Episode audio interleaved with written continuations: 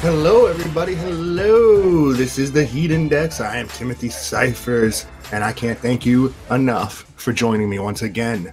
Uh, first three episodes are up. Apple Podcasts, theheatindex.buzzsprout.com, or for the visually impaired listeners who use the new generation Victor Stream, you can find it on there under the podcast option as well. So Apple Podcasts, theheatindex.buzzsprout.com, and on your Victor Stream. Uh, again, I'm Timothy Cyphers. We have a we have a heck of a, a guest tonight. A, an awesome, awesome interview. It's going to answer a lot of people's questions. Uh, it gave me the opportunity to get to know this individual, and uh, I'm super excited. It's uh, one of my new teammates, and your newly elected president of the National Beep Baseball Association. And of course, I'm talking about Mr. Blake Boudreau. Now, Blake and I have gotten to know each other through social media and a couple of uh, instances at last year's World Series. But like I said, I get to know him uh, on an on a uh, more uh, personal level because of this interview, and we get to cover a lot of things uh, NBBA uh, related. So I really hope that this is listened to, feedback is given, he really lends clarity to his thoughts and his vision of where the NBBA is heading and where he wants it to head. Uh, we discussed Paralympic uh, consideration, the international aspect to our sport, the code of ethics, his story, his background. You know, the the Bayou City Heat uh, tied is tied into this because it is in fact the Heat Index. He is in fact a Bayou City Heat member. Um, so this is going to be a, a, a, heck of a listen. It's going to be a two part episode. So this is going to be part one, and I just want to know right now. Are you ready? No, I said, are you ready? I am sure ready. I think you are too. So without further ado, I'm not going to waste too much more of your time. We're going to get into this great listen. Thank you so much for checking it out. Happy holidays. This is the Heat Index, and it starts now. What's up, everybody? This is Tim Cyphers, and this is the Heat Index. Joining me tonight is a really special guest. I'm excited to do this. Uh, his name is Mr. Blake Boudreau. What is up, Blake? How's it going, Tim? Not bad, man. It's not like we don't have a lot to talk about, huh? Yeah, it's going to be an interesting night. Hopefully, we get a lot of listeners and we're able to answer people's questions. So, yeah, dude, I think we're gonna. And I want to have fun. I want to get to know you, and uh, you know, selfishly, that's that's what this has been about for me. Um, and right. and uh, but tonight we, you know, we got some stuff to talk about. Uh, it's funny that we're going to be talking about politics and not like real life politics, but but like beep baseball politics. Uh, but uh, you know, we'll have fun, and that's that's what the main thing about this is. I'm not even gonna. I'm I'm gonna cut to the chase right away and start off with one of those hard hitting questions. What the heck is the story with the Facebook groups? Like, what what is up with Beepball Nation? Oh, you're gonna start right off with that one, Tim. All right, um, hard hitter. yeah, that's good. Um, you know, several uh, Facebook groups were started a couple years ago. Um, due to us as a an organization, as our league tried to clean up the image of our social media pages. So we had individuals going back and forth and not necessarily not necessarily doing anything wrong, but just from an outsider's perspective, it wouldn't have been good to see all the bickering and trash talk and everything else on an NBBA official page. Right. So what happened was we had a couple outlying groups start different pages. The first was Beep Ball Nation, and then just Beepball followed, and then there was a couple of other ones that spurred from both of those groups.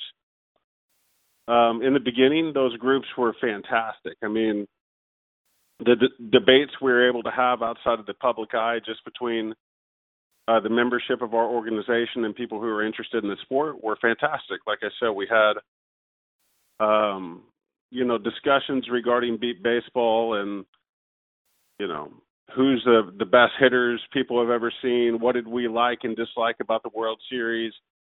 You know, all the stuff that that people want to talk about that can get kind of heated, but like I said, it wasn't in the public eye, so people were allowed to f- speak freely.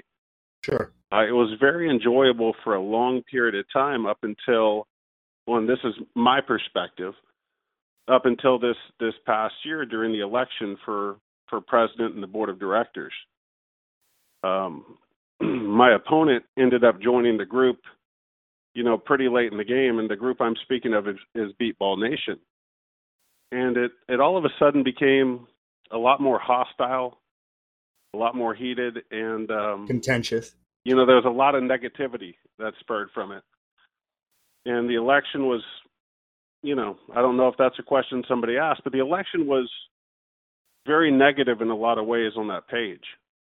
So I really, it was something I didn't enjoy. It was something that a lot of people didn't enjoy watching. Many people left the group at that time.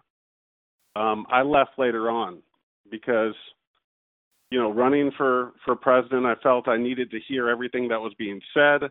I wanted to get, you know, the perspective so that when I did take over in this position, I could basically serve our organization in the best way possible. But, you know, for me personally, it was something I didn't want to be a part of after the fact. You know, it brought a lot of stress to my life and a lot of dramatics that, you know, I haven't dealt with since high school. So it wasn't something I wanted to do. Um, I feel it's a great opportunity and a great outlet, but I think it just needs to be cleaned up. You know, yeah, if uh, I may, a lot, um, a lot more positive, a lot more positive conversation needs to take place.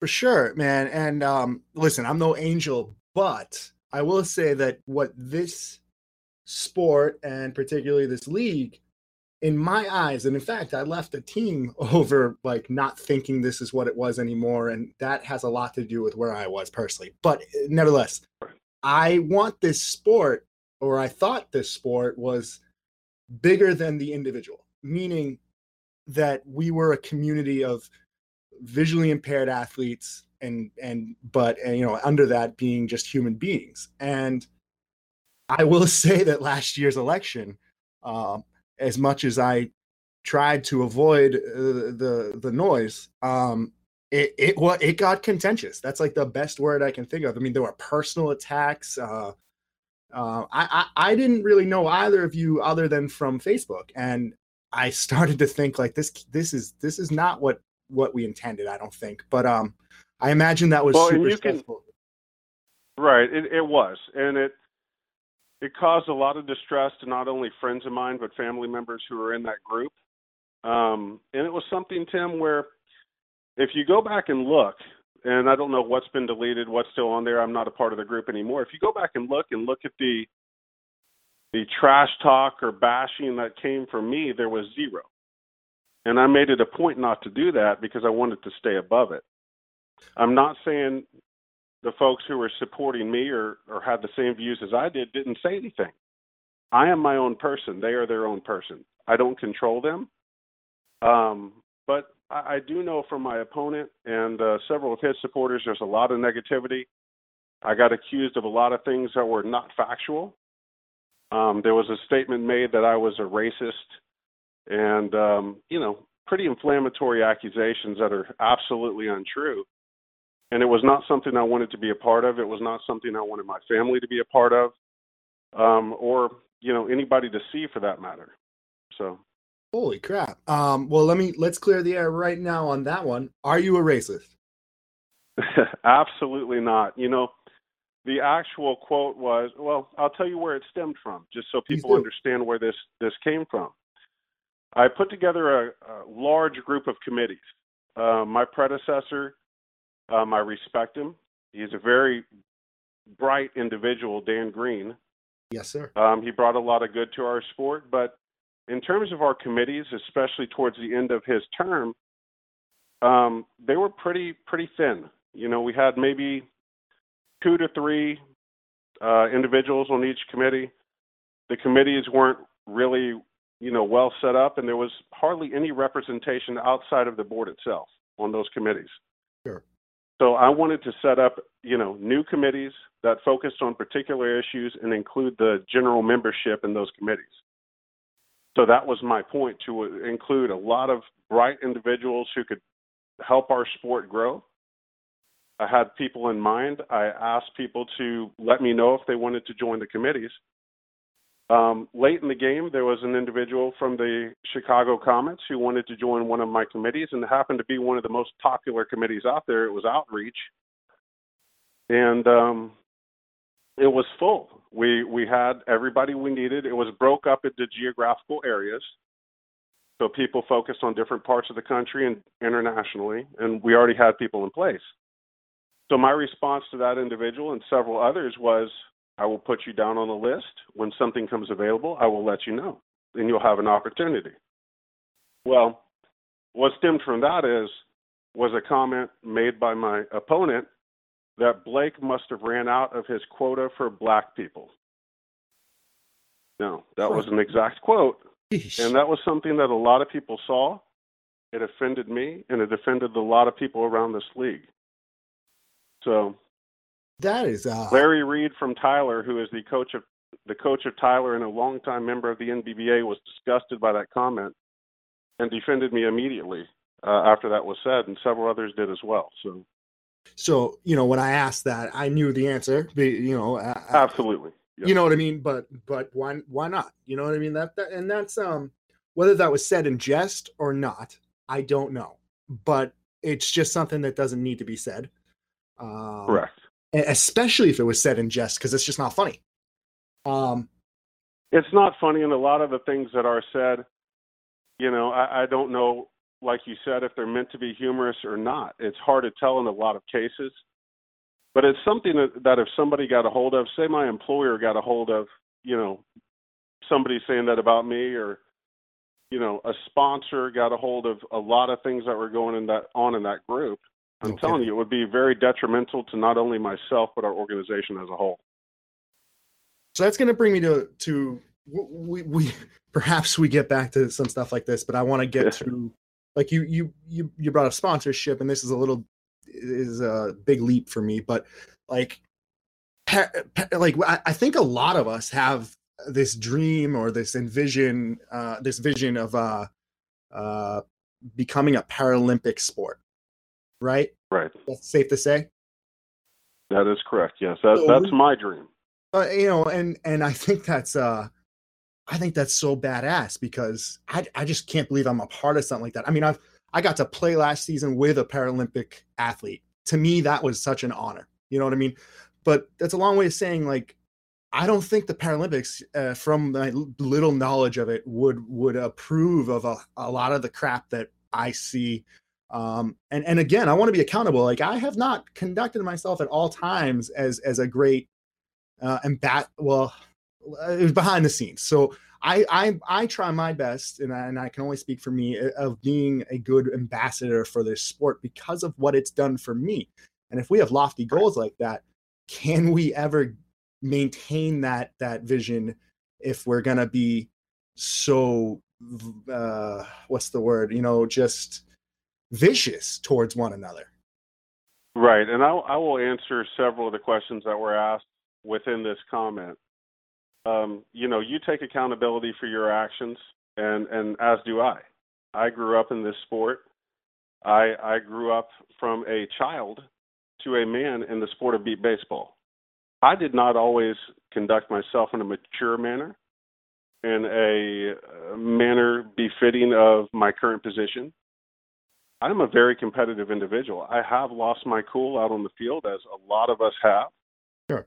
Um, however, when it comes to off the field antics or activities, I, have never done anything to um, shed a poor light on our organization. You know, I, have never done anything to um, you know at the at the host hotel or at different NBBA events. It's always been on the field just during the heat of competition. Sure. So I take full accountability for that. Um, and getting back to your your statement regarding the Paralympics and where we want to take this sport and the you know what it's going to take to do that. You know that that's essentially where you know the focus was when I was trying to create a way to basically clean up this organization. And it's something that different individuals have tried to do over the years. I know a former president of the NBBA, Ed Doc Bradley, was one of the first to try to implement a uh, disciplinary code and to really follow through um, with different measures in order to clean up our sport and clean up the image. Um, no, you, you know the answer to your question is: Will the the Paralympic Committee uh, approve of some of the things that are going on? And absolutely not. And in my one of my campaign videos, I, I laid out a plan of what I was going to do, and one of the main topics was I was going to create an ethics committee to create a code of ethics that would assist us in getting where we need to be in terms of our image and basically to clean up what needs to be cleaned up. And I've done that, and we have worked tirelessly to create a code of ethics that's not only fair, but applies to our organization as a whole. Um, we took a lot of the ideas and information for our code of ethics from the International Paralympic Committee because that's my goal. That's the goal of a lot of our athletes is to take this sport to a new level. So therefore we took a lot of a lot of insight and a lot of information from their code of conduct. We also took some information and some ideas from a lot of different amateur sports, USABA, um, a lot of intercollegiate sports, um, and professional sports. We took a lot of different paths to form this code of ethics. Um, you know, it touches on things like behavior on social media, and that's been a hot topic. You know, people don't want to be policed on social media. But what they have to understand is when you're involved in an organization, whether it be collegiate or, you know, at a Paralympic sport or whatever the case may be, you can't just go on social media and say whatever you want because it reflects poorly on the organization you belong to. And that applies to work that applies to you know anything you're doing in life. There's certain boundaries you cannot cross when you belong to certain organizations and that's that's kind of where we are with the social media the you know substance abuse is one thing you know we need to clean that up drug use and alcohol abuse in our sport has been an issue over the years and it's something that sponsorships the paralympic committee committee in the future and you know, general public and media or whoever it may be do not want to see. And if they do see it, it's going to shed a poor light on our sport and set us back years. So Agreed. that's kind of where we went with the code of ethics. So I'm gonna I'm gonna do the biggest big market tease of my young career so far, and by career I mean podcasting. um, I'm I'm going to I'm going to get back to the to the code of ethics because no you know there's a lot of questions people have specifics uh, as far as far right. as specifics go and you covered some of them don't get me wrong uh, even even your host Timmy here has some questions I don't know about concerns but you know questions and um, we'll we'll talk about we'll talk about that um, but I, I want to you know I want to switch switch focus for now you brought up growing up in in this league and in this sport Blake how I, I hate to do this to you, but I feel like I can. How old are you? I'm about to turn 34 in March. Oh, okay. So you're still a young guy. You're a young buck. Um, uh, so take me through because you you you mentioned being a kid. Um, t- like wh- when were you introduced to beep baseball? How were you introduced to beep baseball? Um, it was actually through school. I had a teacher's aide who worked with me on Braille. You know, her job was essentially to uh, make accommodations for my classes at school. So she, you know, created my exams or homework in Braille or whatever I needed. And um, her adopted son, uh, who was, I believe he was 17, 18, 19 at the time, he actually was involved in beep baseball. And she would bring pictures to school and you know, she brought a beep baseball to school kind of to show me what the sport was all about. And um, she asked me if I wanted to come out and observe the sport. And at the time, and still for the most part today, it wasn't, there wasn't a lot of kids in our sport. You know, it's mostly uh, adults. Um, we do have some great youth athletes, but it's mostly adults. And she just wanted me to come out and basically see what it was all about and I was nine years old at the time, so I really didn't have any aspirations to play. But you know, I went out and and you know, I was a big sports buff and wanted to check check out what beep baseball was, so I went out and basically at that first practice fell in love with it, and at nine years old, I, I started my beep baseball career. Like competitively? You know, I had my first at bat. Um, I, I didn't attend the 1994 World Series in Florida. My first World Series, my first tournament was the Fort Worth tournament in 1995, leading up to the World Series. Okay. And uh, my first at bat in a World Series game took place in Denver, Colorado in 1995 at age 10. So I just turned 10. Dude, that is holy crap, dude. That's amazing. Um, so what what did you fall in love with? Like, do you remember it vividly? Like, uh, for me, I remember I was told about it at an independent living program uh, shortly po- shortly after vision loss. I thought it was just this thing to get me, you know, happy and you know active Right. and off my butt and all, you know, whatever. And then I go out and try it out with um, uh, a couple of the renegades uh, and, and and Coach Weissman, and I put on the blindfold, which was awkward, and but I swing, and that's what I fell in love with the the the the crack of the bat for the first time in years. And uh, do you remember what you fell in love with? You know, the thing was, my my dad was a coach for 40 years in middle school and high school. So he was a basketball coach, football coach, um, you know, tennis coach. He he did it all. He helped coach my brother's baseball team, my sister's softball team at one point.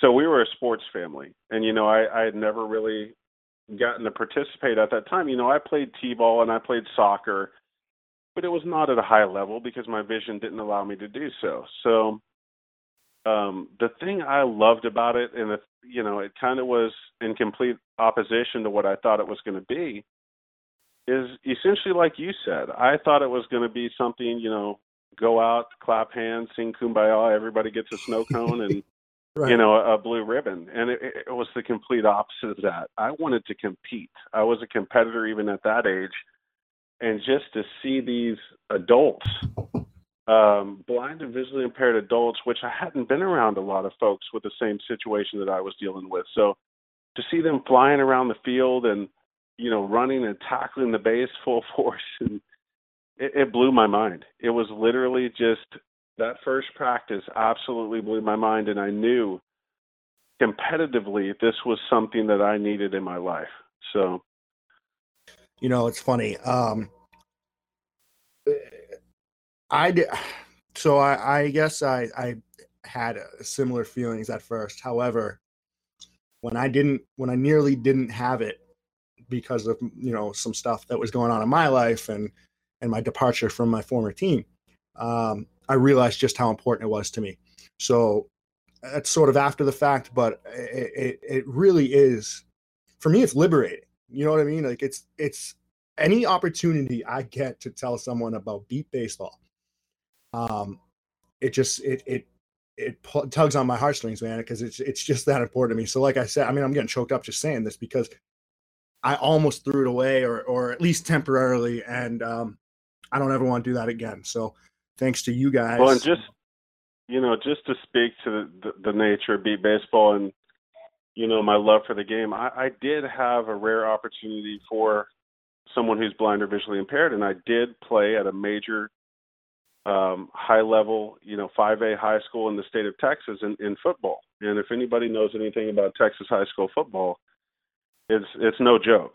Right. And um, my my size definitely helped me with that. My my junior and senior year, I was six foot four, three hundred and fifteen pounds. So uh, I was a big boy. So you know, I did have that opportunity to let out some of you know my competitive juices in and and football. But I will tell people until I'm blue in the face, as hard hitting and as competitive as that that was for me, uh, playing a sport that I loved and never thought I'd be able to play in football.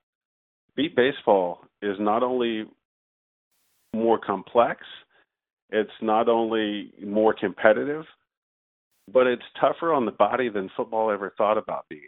So, as you know, with our sport, you're diving on the ground almost every play, you're tackling bases. You know, uh, I feel like sometimes uh, after a World Series, I'm, I'm 50 years old, even even in my 30s. So, it's, it's definitely something that's that really is something special. It's more competitive than I could ever imagine it being. No, no doubt about that. I mean, um, so I don't like I don't want to get anything confused about what I was saying earlier, like where you know I, I what I you know I, I posed it as like what I thought this was was you know blah blah blah. No, like it is all of those things. Like um, right. I think people lose sight of that, and that's a little heavy handed, but you know what I mean. Like people lose, lose sight of what we're doing here at times. But I, I do want to stress and do stress in, in my everyday life that this is something bigger than me you know and that's i i, get a sense of of of brotherhood and and and family and uh, camaraderie and um you know it's it's such an honor to go to war uh, between the between the lines but then off the field season round well you know, ha- and you know tim one of the one of the big things about our sport is it's it's not just a game you know it's not just about what happens on the field it, it really is life changing for a lot of our athletes and our volunteers. And I could go on for hours about how it's changed different people's lives throughout the years that I've been playing. But you know, perfect example is is Fonzie Medrano, the pitcher of the Bayou City Heat. Mm. Fonzie will admit to the fact that as a youth, as a young man, he got himself in a lot of trouble. He got himself involved in the wrong crowd and you know just was not headed in the right direction in life um Fon- Fonzie's cousin ended up getting shot um and losing his vision and then being introduced to the sport of beep baseball which essentially drug Fonzie into the sport as a volunteer and pitcher. Right. And watching him grow up from a you know an 18 year old kid who like I said was headed in the wrong direction in life to someone who's not only graduated with his bachelor's and his master's, but I believe at this point has finished his doctorate and is, has a successful career and a family with beautiful children and a wife and doing things the right way. And I don't know if Fonzie will admit to that this, but I know he's talked about it before. Beep baseball was an essential part of him turning his life around. So, so there's stories like that throughout our sport, and it's just it's something that uh, you know breeds confidence in our athletes, but also gives our sighted volunteers a different perspective of what life is actually all about. You know, I'm getting goosebumps listening to that because I got to room with Fonzie, right? And uh, he he did at least in a moment of candor, and I won't you know out at much of the conversation, but he he did say as much that the, it, it impacted his life deeply and I do I just I look at someone like him. He's he's a sighted volunteer. Um, and and he's just as invested in this, if not more so than some of us. Uh, uh, you know, uh, but I mean, it's just so important to him, and and I'd love to get the newly elected president's words. Um, you just said some about a specific, but uh, on on our volunteers, man. Like I, I know that we could not do this without them.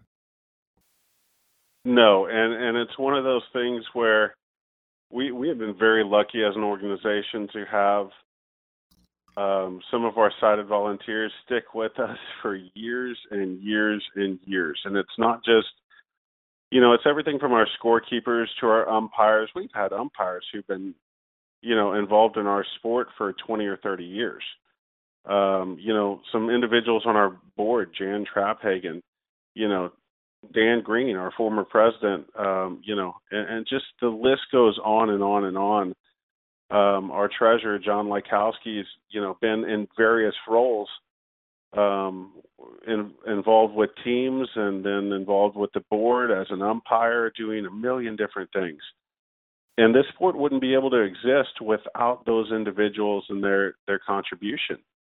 You know, we rely on our sighted pitchers, our sighted catchers, our spotters, like I said, scorekeepers and umpires and and everybody in between. And it's it's amazing to see a lot of those folks grow up. You know, someone like Jared Woodard, the pitcher for the the Indy Thunder. You know, seeing him, uh, you know, as a child. I remember when Jared was essentially in diapers. You know, walking around the beep field, and then seeing him turn into a a pitcher at age, I believe he was 13 or 14 years old, and then now being a two-time defending champion, leading his team um, you know, to the pinnacle of our sport. It's just amazing to watch. But we wouldn't be able to do it without those individuals, and they're they're essential to our game. Uh, hey, for uh, uh, that two-time part, kind of stung a little bit because I was on the losing side of one of those. As was I.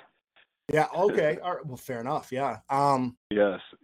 So, hey, listen. But in all seriousness, they are. Uh, you know th- that program and many uh, many many others um, you know the sighted volunteers are really for me like the driving force as to to how this is uh, trending and and how um, you know as many concerns as you and I and others have there I, I don't want to downplay just how proud I am of our our sport and our league. So thank God for our sighted uh, volunteers and thank you from the bottom of my heart and and uh, you know that that's that's what's uh, that's what keeps us going man uh, ready for another hard hitter? Absolutely.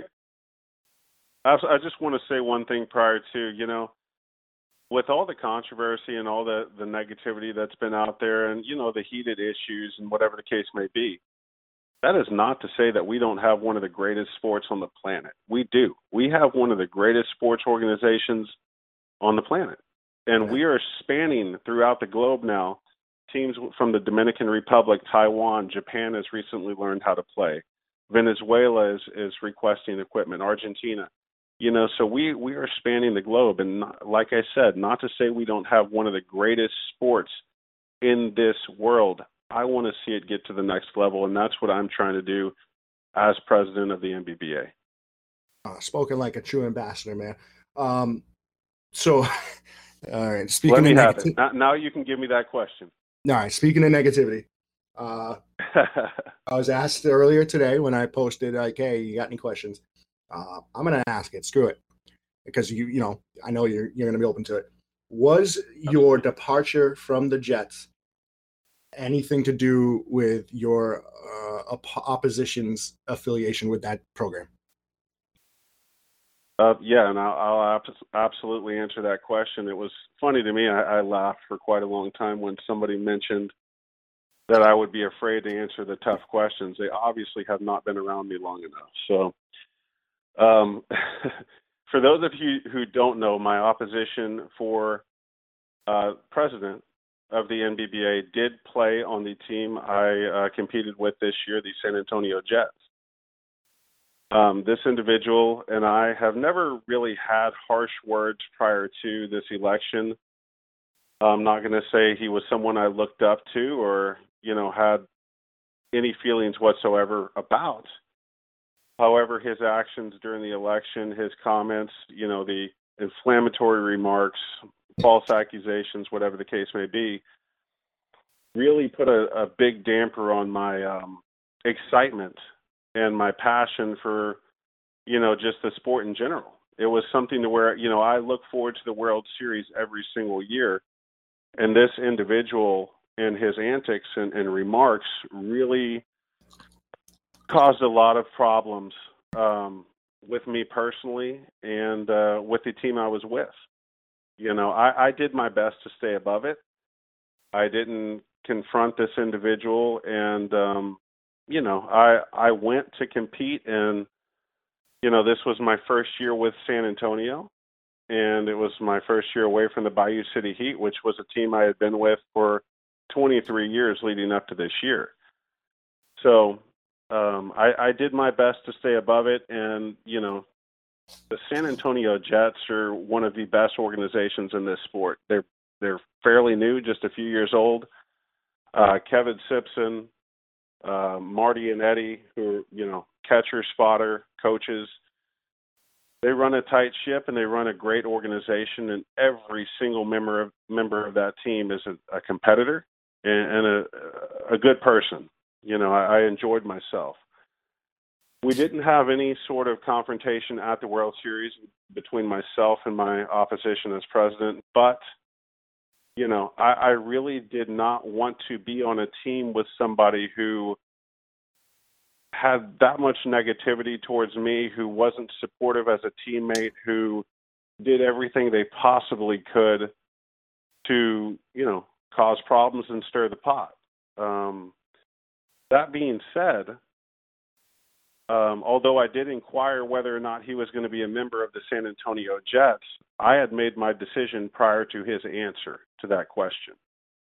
Would that have affected whether or not I stayed with the team? I can't speak to that. I don't know because I didn't have time to think on it because I had already made my decision. So, um, members of the Bayou City Heat approached me at a fundraiser we were doing, and um, you know, essentially, we like grown adults. We had a conversation. We cleared the air. There was apologies made, and I decided to come back home. You know, mm. 23 years with the same team. The Houston Bayou City Heat is home. You know, and as much as I enjoyed being a part of the Jets, which you better believe I enjoyed that. That was one of the funnest years I've had in a very long time. Um, those guys, there's some incredible athletes on that team, and I'm telling you, you better look out for those boys for the next 10 years. So, yeah. as much as I enjoyed it, I had to come home. Would my decision have been affected if I hadn't made it prior to, um, you know, my opponent's decision to stick with him? I, I can't speak to that. But did I want a teammate who bashed me or disrespected me the way he did? Absolutely not, because that would not happen on my current team. So I appreciate the candor, and I can speak to that not happening uh, in our program, but I also can speak to the uh, the difficulty of of leaving a team, and I never thought I would, and and you know, uh, I I had the luxury of not being on a in a program for as long as you did were. How trying of a transition was that from you know as brief as it may have been and as much fun as you had um, was that was I'm imagining that that was tough. Well, and you know, and and this is another question I can answer for you um, while I'm, you know, essentially responding to the question you just asked me. You know, the reason I left Houston was, um, you know, misunderstanding, a, uh, you know, some some hostility, some um, basically disagreements that came up between myself and and our coach, uh, Jerlaine Carter. And I, I've known Jerlaine since he was a since he was a young kid. I believe he started volunteering for us when he was 12 or 13 years old. So I've seen him grow up as well. Yeah. And he's a very competitive guy. He's a very strong-willed guy. I'm a very competitive guy. I'm a very strong-willed guy and we did get into it. We did argue. There was nothing ever physical, of course, but it was, you know, arguments and disagreements, whatever the case may be, and there was some issues that you know other people, regardless of what the reasoning behind it was on the on the team, uh, had issue with with some of the actions that I had taken or some of the things I had said or whatever the case may be. Sure. You know, there was there was basically um you know several people on the Bayou within the Bayou City Heat organization who weren't sure whether or not this was a good fit anymore. Okay, just to be completely honest. So there was discussion about a vote being taken whether or not um, I would remain on the team. And uh, after being with that team for 23 years, I, I didn't feel it was necessary or something that should be done um, to take a vote. I wanted a discussion to be had. I wanted the I, I asked my team at the time to contact me with any problems that they had with me, uh, issues that they had. You know, we could discuss it. Um, you know, and that just didn't happen. You know, there was a few people who contacted me, whatever the case may be, but it just it, it became a very heated issue, and I decided to step away. And it was one of the hardest decisions I've ever had to make. Uh, when Kevin Simpson, the pitcher and uh, founder of the San Antonio Jets, started the team, I was one of the first people he called. Um, he, you know, he had always wanted to compete with me on the same team, and I had always, of course, wanted to compete with, in my opinion, the best pitcher in the history of the NBBA. So um, that was a year prior, and so I thought to myself, well, why don't I go give this a try? Why don't I step away? from whatever is going on in Houston and go and have this experience and see what comes out of it, knowing the entire time how hard it was going to be. And I'm telling you, Tim, that what hit home to me, and I, I got choked up when I was standing on a field and uh, Mansfield outside of Dallas, Texas, uh, at a tournament, and hearing that Bayou City Heat cheer on the other field, it just it didn't feel right. It didn't feel right at all.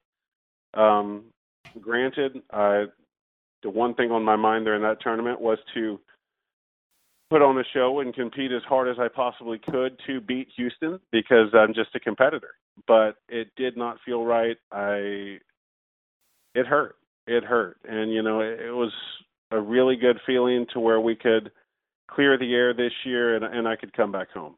So I love that you keep saying home. You know, it's funny cuz um I don't know a lot about that and I don't need to. Uh, what I need to, what I want to know is what you just told me. And that's like, it feels like it's water under the bridge, but my, I mean, I've played one tournament with, with the Heat and I already feel, you know, a, a culture that I'm just so happy to be a part of.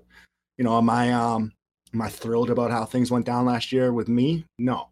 You know, with me and my former team? No, of course not.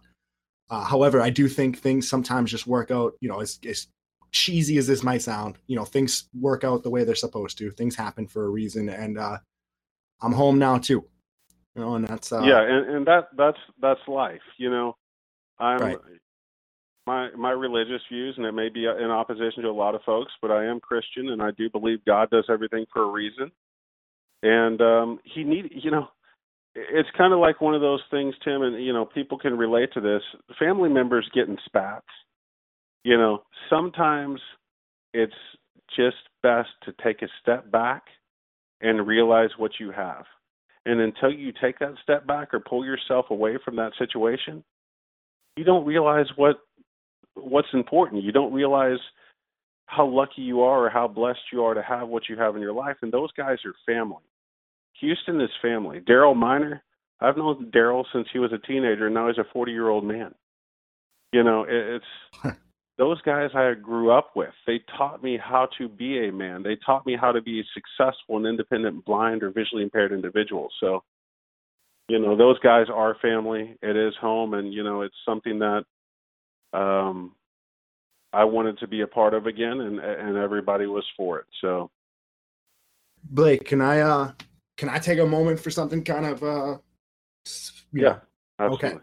uh based on what you just said, it, it kind of hit it hit me it hit home, which is just that family members have spats and that you got to take a step back sometimes. And um, now that I've had a lot of time and clear headedness to to think about this, uh, I didn't think it would come up like this, but it's coming up organically, and that's kind of how I like things now. Um, I want to say that to you know from the bottom of my heart, what I was introduced to by my former team, and let's let's speak their name out of respect, is the Boston Renegades. What they introduced me to was a sport and a community that I truly, from the bottom of my heart, am, am so blessed to be a part of, and for that I'm forever grateful.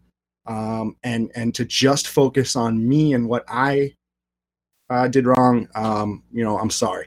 And uh, I, I I just think that I was becoming or acting a way that I did not like. It was unbecoming of a of a of a young man, and um, that was ultimately where I, I needed to step away.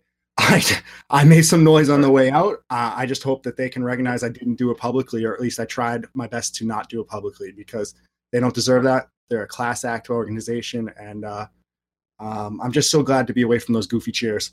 Uh, with no, I'm joking, guys, but no, uh, let's get you know, I, I've Blake, I appreciate you giving me that moment because what you said was was deeply impactful to me, and it came up organically, and I have not said that publicly yet, so um, that it is what it is. I am home now. Uh, I'm part of something that's really, really special. These guys, I mean, uh, you know, and, and this includes you because you know you're part of that that Texas uh, that that that whole like culture down there with the with the uh, with the beep baseball teams because there's a bunch of them. right. Um, to you know, I didn't have direction, man. I was I was I felt screwed. I felt like meaning meaning like I didn't know what I was going to do. And you guys Right. uh, and, and the Right. Heat players and, and um, uh, volunteers, particularly from last season, to just give me a shot, not really knowing much about me. Um, I did my best to like promote these like you know garbage time stats I had, but um, that wasn't what it, this is what really drew me in is like not knowing much about me and having Tanner and Jerlaine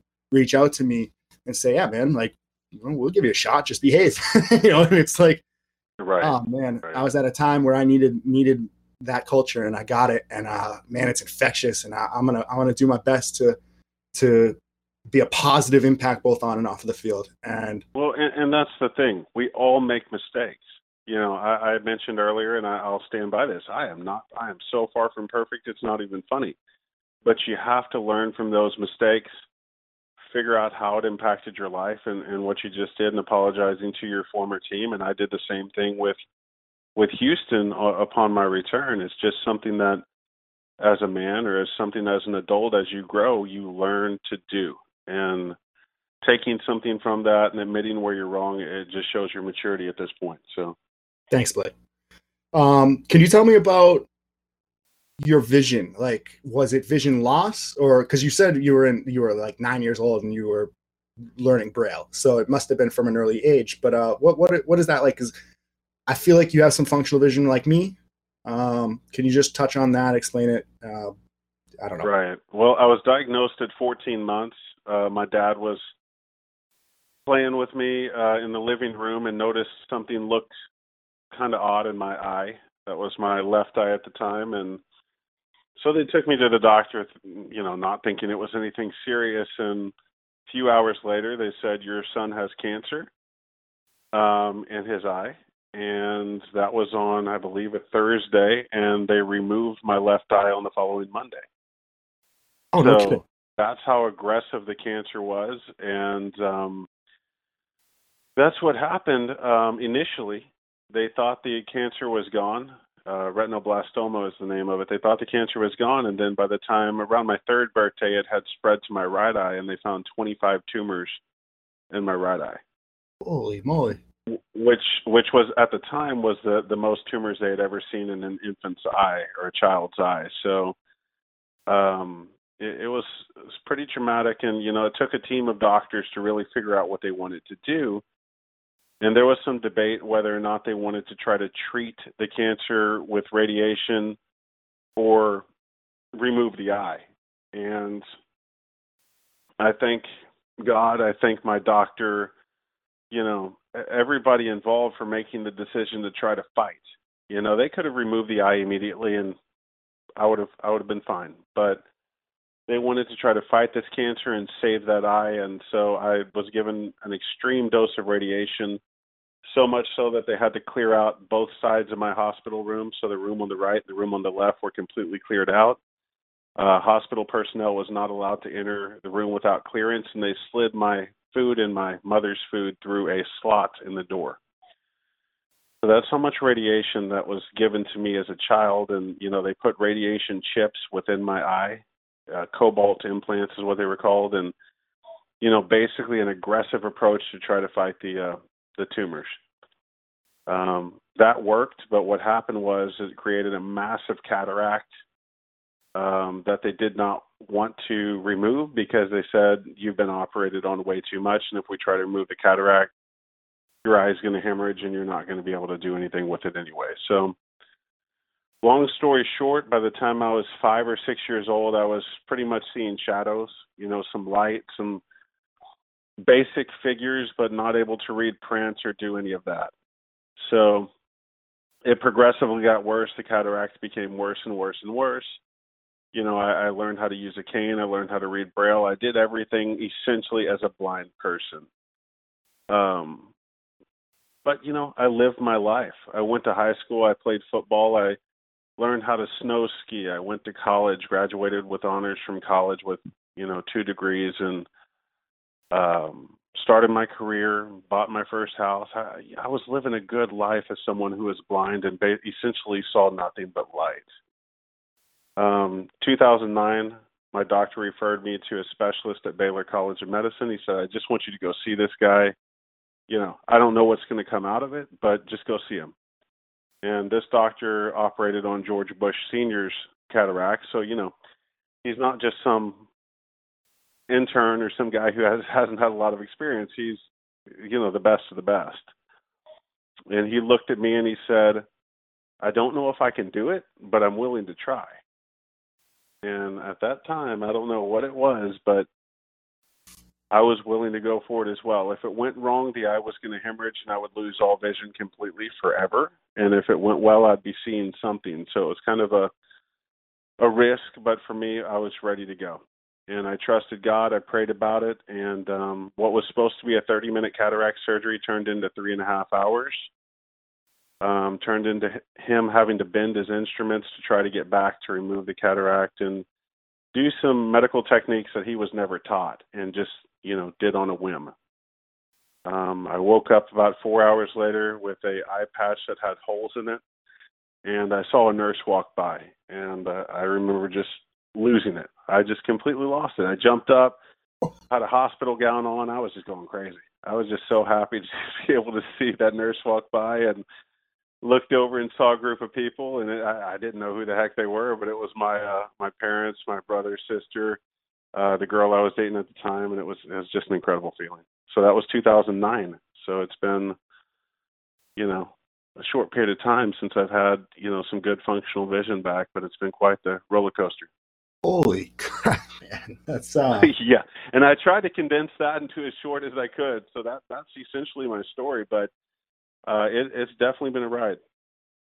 I, I I don't even know where to begin. It's uh.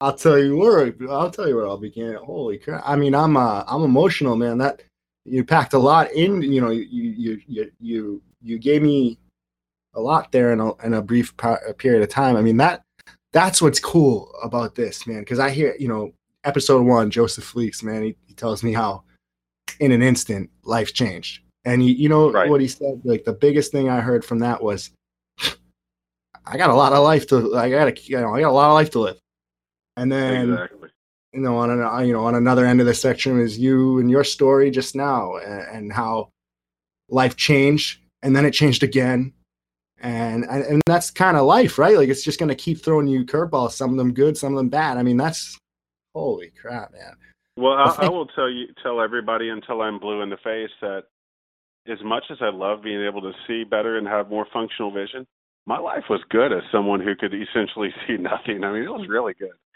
so you know, I was more organized. Uh, I actually cooked better as someone who couldn't look at my food. Now I'm like looking at it, that doesn't look right, and I, I end up burning it or messing it up. But you know, life was good. And the fact is, you know, one thing that stuck with me through in the entirety of it is, regardless of what happened, I was going to be able to go back and play beep baseball. So fact of the matter is there's always going to be that high point in my life regardless of if this vision stays or goes i'm always going to have that to fall back on and enjoy so Dude, that's that's crazy profound, man. Can I ask you um you know you know a little bit about this because I, I I don't really hide much either, you know, and I, I sometimes to a fault, but that's another podcast.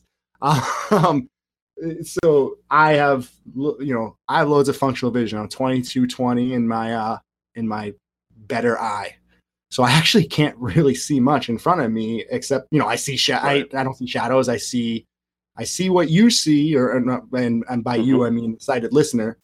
Um, it's just blurry and it's not correctable. However, I grew up totally sighted, 2030 to 2200 in my good eye in, in, in nine weeks.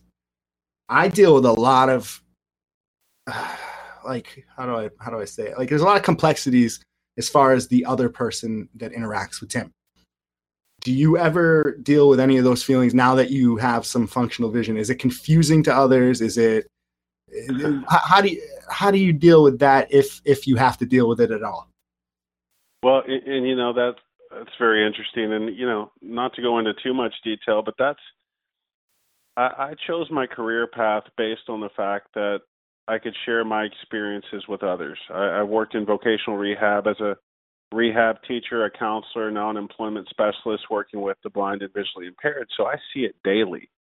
I work with individuals who, you know, essentially go from 20/20 vision to blindness within a week or a day or you know even a year. And my job is to essentially teach those people how to get back to living life, how to be independent again, and how to, um, you know, be successful. And with me, you know, personally, like I said, it's a roller coaster. You know, you're going to have those days where you're just frustrated as can be. Uh, you didn't, you couldn't see this, or you couldn't get a ride to go where you need to go. You know, that's the biggest thing as someone who's blind or visually impaired, in my view. And um, you know, with work, I, I see it constantly is transportation, just getting from point A to point B.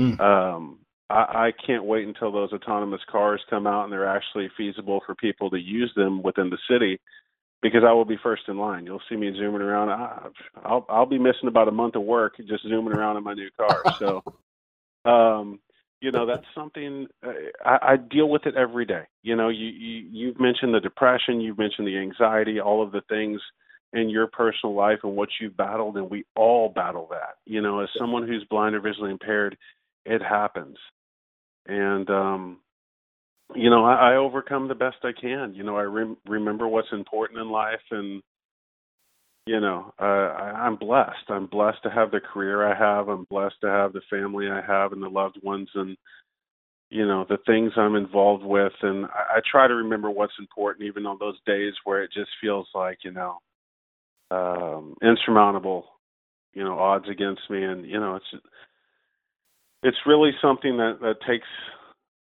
it takes a lot of strength to get past it, as you know. It takes a lot of strength to get past a disability and to to make life um, worth living, you know. And it, it's something life is always going to have its ups and downs, and it's just all about your perspective and how you treat it.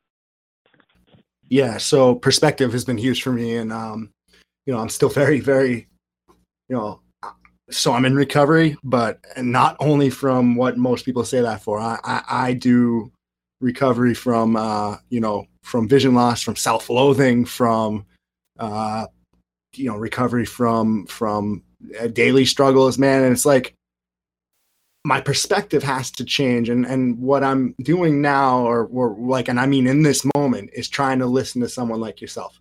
You not only deal with it uh, on an individual level, but you see it in your clients and uh, your profession. So I gotta I gotta take that and and allow this to be profound. Another you know, and that's the uh, to use that word allow. You know, if if if any sighted or or vision impaired person can take anything from what I'm about to say is that like allow yourself to hurt, but allow yourself to be resilient as well. You know what I mean? Like like fight. You know, and uh and, and you know, everything happens for a reason, Tim. And you know, you you mentioned this, and we touched on it before. I truly believe that. I believe that if I was a fully sighted individual from day one, I would have been a completely different guy. You know, I wouldn't be the person I am today. I wouldn't be as driven as I am today. I more than likely would not be alive today with the the choices I probably would have chosen you know, I've always had a fascination with the military. I know for a fact I would have joined the military. Sure. Probably would have entered law enforcement or been a knucklehead or, you know, done some crazy things. And what this, you know, God humbled me and he made me realize what's important in life through the path that I've lived. And we just have to look for the positive. We have to look for, you know, how we have been blessed by it and stop focusing on, you know, the struggles we have on a daily basis you got to let it roll off. You got to enjoy life, look at the positive, and and move on. Oh man, I'm gonna do my best. You know, I can't. You know, I, I know that days that eh, there are days that I I don't even want to get out of bed, man. I don't want to deal with the general public uh, today. I mean, I don't want to deal with Tim today. You know, I, and uh, I'll tell you that being that's like I, I I can't overstate it is that like one of the most instrumental things in getting those days to be further farther and fewer between each other is uh is beep baseball because I look at I get to do this. I get to interview my teammates and then I get to talk to them on like a daily basis whether it's on Facebook or, or on the phone you know and I get to hear and and and, and witness these stories and these these inspirational people and and and you know just the you know the the sighted volunteers all that. And as someone who is i i've battled depression i've, I've battled vision loss for for god's sakes. Like uh it's uh that's something that this sport has given me is the ability to have hope again and um so that that is something i, I just can't overstate and I, will probably never stop saying and uh you know, so thank you for sharing that. Do you have time? Like, do do we are we on a time crunch here? No, not at all. Okay, that's fantastic. So I'm gonna do something for the first time ever, which is have a two part episode. So for the listeners here, you've been duped into having to listen to another episode, and by duped I mean you get the pleasure to listen to me and more importantly, Mr. Blake Boudreau. Uh, we got more to talk about. We're going to talk about some of those rule changes, some of those code of ethic changes. We're going to talk more about Blake and my personal stories, and uh, we're going to have a great time. So check out part two of the Blake Boudreau experience. I've been Timothy Sivers. Please check out the next uh, the next episode, part two. Bye bye.